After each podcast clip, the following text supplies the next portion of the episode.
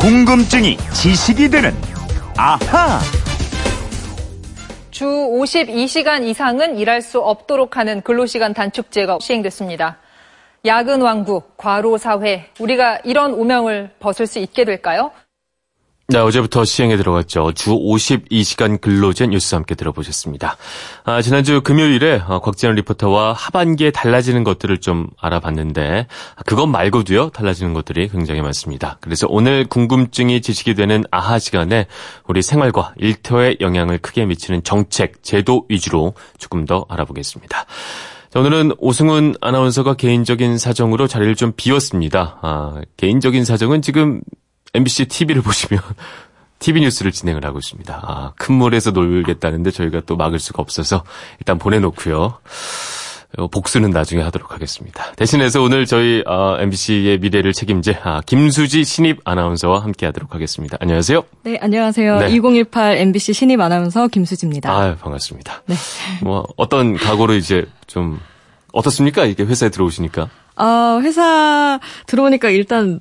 너무 좋고요. 뭐 더 더할 네. 나위 없이 좋고요. 네.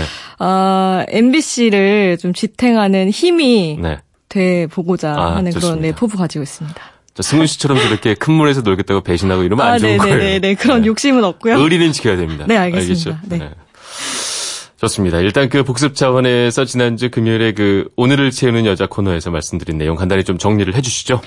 네, 앞에 뉴스에서도 잠깐 들으셨지만 네. 주 오십이 시간 근로제가 삼백인 이상 대기업부터 시행이 됐고요. 건강보험료 부과체계가 달라지고 이, 삼인실 병실에도 건강보험이 적용됩니다. 네. 아, 그리고 청년 우대형 청약통장이라고 해서 칠월 말에 금리 우대와 세제 혜택이 있는 통장이 나옵니다. 금리는 연간 육백만 원 한도로 최대 십 년 동안 일반 청약저축 금리보다 일 점 오 퍼센트포인트를 더 주는 상품이고요. 네. 이 년 이상 가입하면 이자 소득에 대해서도 세금을 음. 물리지 않습니다. 그러니까 이자에 대해서 비과세 혜택까지 부여한다 이거겠군요. 네. 아, 청약통장에 가입할 생각이 있었던 청년들은 뭐 기왕 가입을 할 거면 한 달 정도 있다가 가입하는 게 좋겠어요. 네네, 네, 그렇습니다. 이달 말 출시 기억을 해두시고요. 네. 여기서 말하는 청년이 만 십구 세부터 이십구 세까지의 무주택 세대주라는 점도 같이 기억을 해두셔야 될 것 같습니다. 네. 아, 그리고 청년 얘기가 나온 김에 더 말씀을 드리면요. 국군 병사들이 가입하는 적금 통장 혜택이 더 커진다는 것도 오늘을 채우는 여자에서 들으셨을 텐데 네. 군 복무 기간에 올림픽 같은 국가 행사에 투입되거나 해외 파병을 다녀왔다면 음. 이런 경력은 또 앞으로 별도로 표기가 됩니다. 네. 국방부가 명예로운 경력 항목을 군 경력 증명서에 포함하도록 한다는 방침입니다. 아, 군필자 입장에서야 뭐 군 경력을 이렇게 인정해주면 좋은 거죠? 네, 네 그렇죠. 맞습니다. 그리고 제이 연평해전 전사자에 대한 예우도 강화가 되는데요. 네. 이천이 년에 발생 당시에는 전사에 따른 보상 규정이 없어서 일인당 삼천만 원에서 오천만 원까지 보상을 했는데요. 음. 곧 공포될 예정의 특별법에 따라서 추가 보상금으로 일억 사천에서 일억 팔천만 원이 지급이 됩니다. 네. 아, 이렇게 정부는 앞으로도 나라를 위해 헌신한 분들에 대한 예우를 강화해 나갈 계획이라고 하네요. 네, 뭐 이렇게 나라를 위해 그 헌신하신 분들을 예우를 확실하게 해드리는 거 반드시 필요할 것 같습니다. 네, 좋은 방향인 것 같습니다. 네, 네. 어떤 내용이 또 있나요? 아, 이번에는 운전하는 분들이 잘 아셔야 될 내용인데요. 네. 오는 구월 이십팔 일부터 모든 도로에서 전좌석 안전띠 착용이 의무화됩니다. 네. 아, 지금까지는 일반 도로는 앞좌석만 그렇죠. 또 어, 고속도로와 자동차 전용 도로는 모든 좌석에서 안전띠를 착용했어야 되는데요. 구월 이십팔 일부터는 모든 도로 전좌석으로 그 대상이 확대가 됩니다. 되고 네. 어긴 차량에 대해서는 과태료까지 음. 부과가 됩니다. 아, 그런데 택시나 버스 같은 경우는 안전띠 착용을 승객에게 안내했는데도 승객이 안 할 수가 있잖아요. 그렇죠. 이런 경우에 아. 적발이 되면 이거는 단속 대상에서 제외하기로 했습니다. 그 이제 구월 이십팔 일부터는 차에 타면 어떤 좌석이든 일단은 안전띠부터 맨다. 이제 네. 이게 기본 상식이 되는 거겠어요. 네, 맞습니다. 네.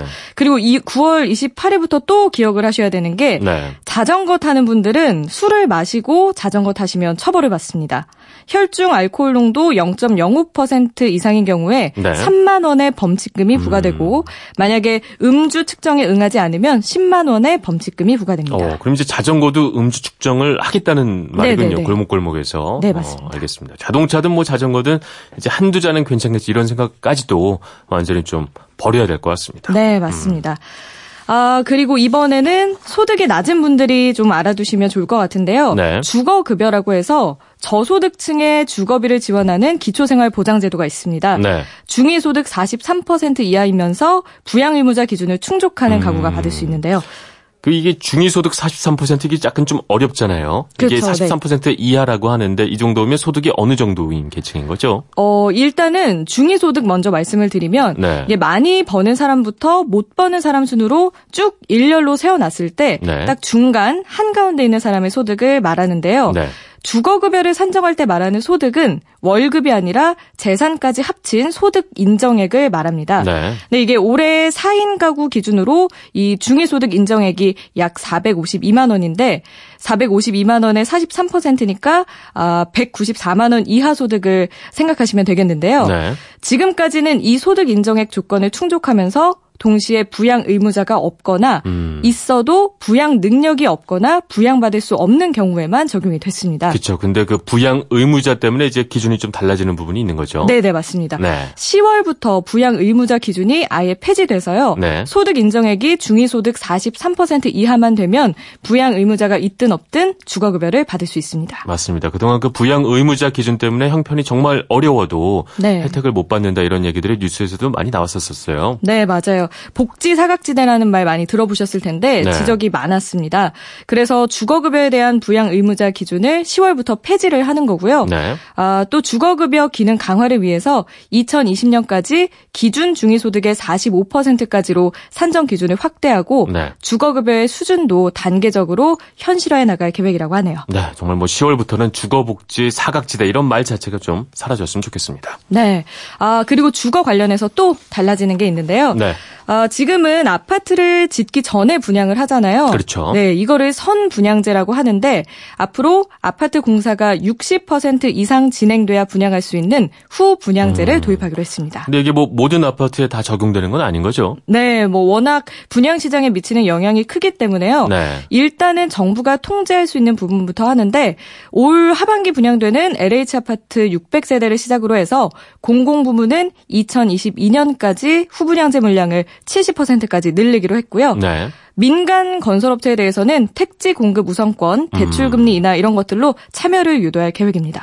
과거에도 후분양제 한번 도입을 했다가 흐지부지 됐던 제도였던 걸로 기억을 하는데 말이죠. 네. 십사 년 전에 도입을 했던 제도입니다. 네. 어, 지금도 일부 시민단체에서는 당장 민간업체들까지 확대를 해야 된다 이렇게 주장을 하고 있는데 음. 사실 후분양제가 장단점이 있어요. 네. 뭐 장점 같은 경우는 거의 지어놓고 분양을 하는 거니까 부실 시공이 줄고 음. 중도에 건설업체가 부도나는 경우도 없어집니다. 네.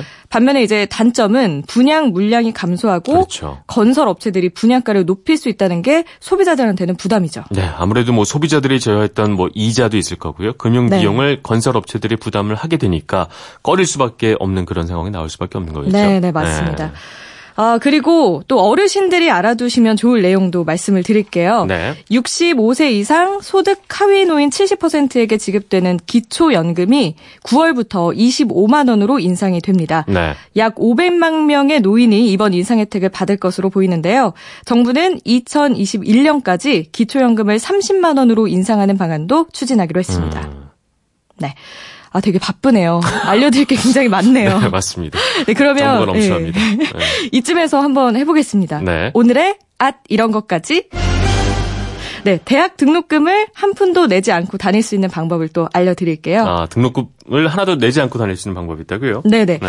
아, 고등학교를 졸업하고 바로 중소기업에 취업해서 일을 하는 근로자들이 많이 있는데요. 네. 삼 년 이상 중소기업에 재직 중인 고졸 근로자가 오는 구월부터 대학에 진학하게 되면 네. 대학 등록금 전액을 지원받을 음, 수 있습니다. 그러니까 돈을 버는 근로자인데도 등록금을 지원을 해주는 거군요. 네네, 그렇습니다. 네. 그 직장에 다니다가 자신이 부족하다고 느끼는 부분이 있으면 그때 또 대학에 가는 분들도 계시잖아요. 그렇죠. 그동안에는 고등학교를 졸업하고 삼 년 이상 중소기업에 재직하면서 대학에 진학한 이른바 후학습자들은 단지 근로자라는 이유로 그 장학금 혜택에서 소외돼 왔었는데 네. 올 이 학기부터 구월부터는 고졸 중소기업 재직자들이 대학에 등록할 경우 음. 등록금 전액을 지원해서 언제든지 학비 부담 없이 학업을 지속할 수 있도록 지원하나, 지원을 해드리는 겁니다. 알겠습니다. 하반기에 달라지는 정책과 제도 중에서 우리가 꼭 알아야 할 것들을 짚어봤습니다. 본인에게 해당되는 것들을 잘 기억을 해두셨다가 이용하고 활용을 하셨으면 좋겠습니다.